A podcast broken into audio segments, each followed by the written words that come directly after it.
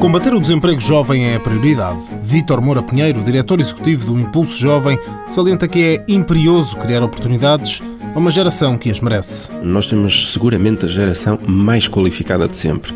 Nós temos uns jovens muito qualificados, com muito valor e de facto eles têm muita dificuldade nesta fase em que a economia não está a crescer, em colocar esse valor junto das empresas. E daí ter surgido este plano estratégico, no fundo, permitir que os jovens coloquem à disposição das entidades empregadoras este valor que eles têm e que foram acumulando ao longo dos anos. Por defeito, todos os jovens com idades entre os 18 e os 30 anos inscritos num centro de emprego há pelo menos quatro meses fazem parte da base de dados do Impulso Jovem. Não há uma inscrição específica no Impulso Jovem, basta que os jovens estejam inscritos nos centros de emprego do Instituto de Emprego e Formação Profissional há pelo menos quatro meses. Portanto, estas medidas dirigem-se essencialmente a jovens inscritos e que tenham uma idade compreendida entre 18 e 30 anos. Quem procura um estágio ao abrigo deste programa deve, salienta Vítor Moura Pinheiro, ter uma atitude proativa. É importante que o jovem também informe a entidade empregadora que, ao recrutá-lo, pode ter benefícios por isso,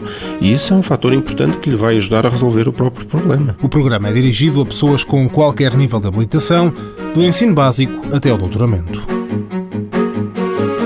Mãos à obra, financiado pelo Estado português e pelo Programa Operacional de Assistência Técnica do Fundo Social Europeu, sob o lema Gerir, Conhecer e Intervir.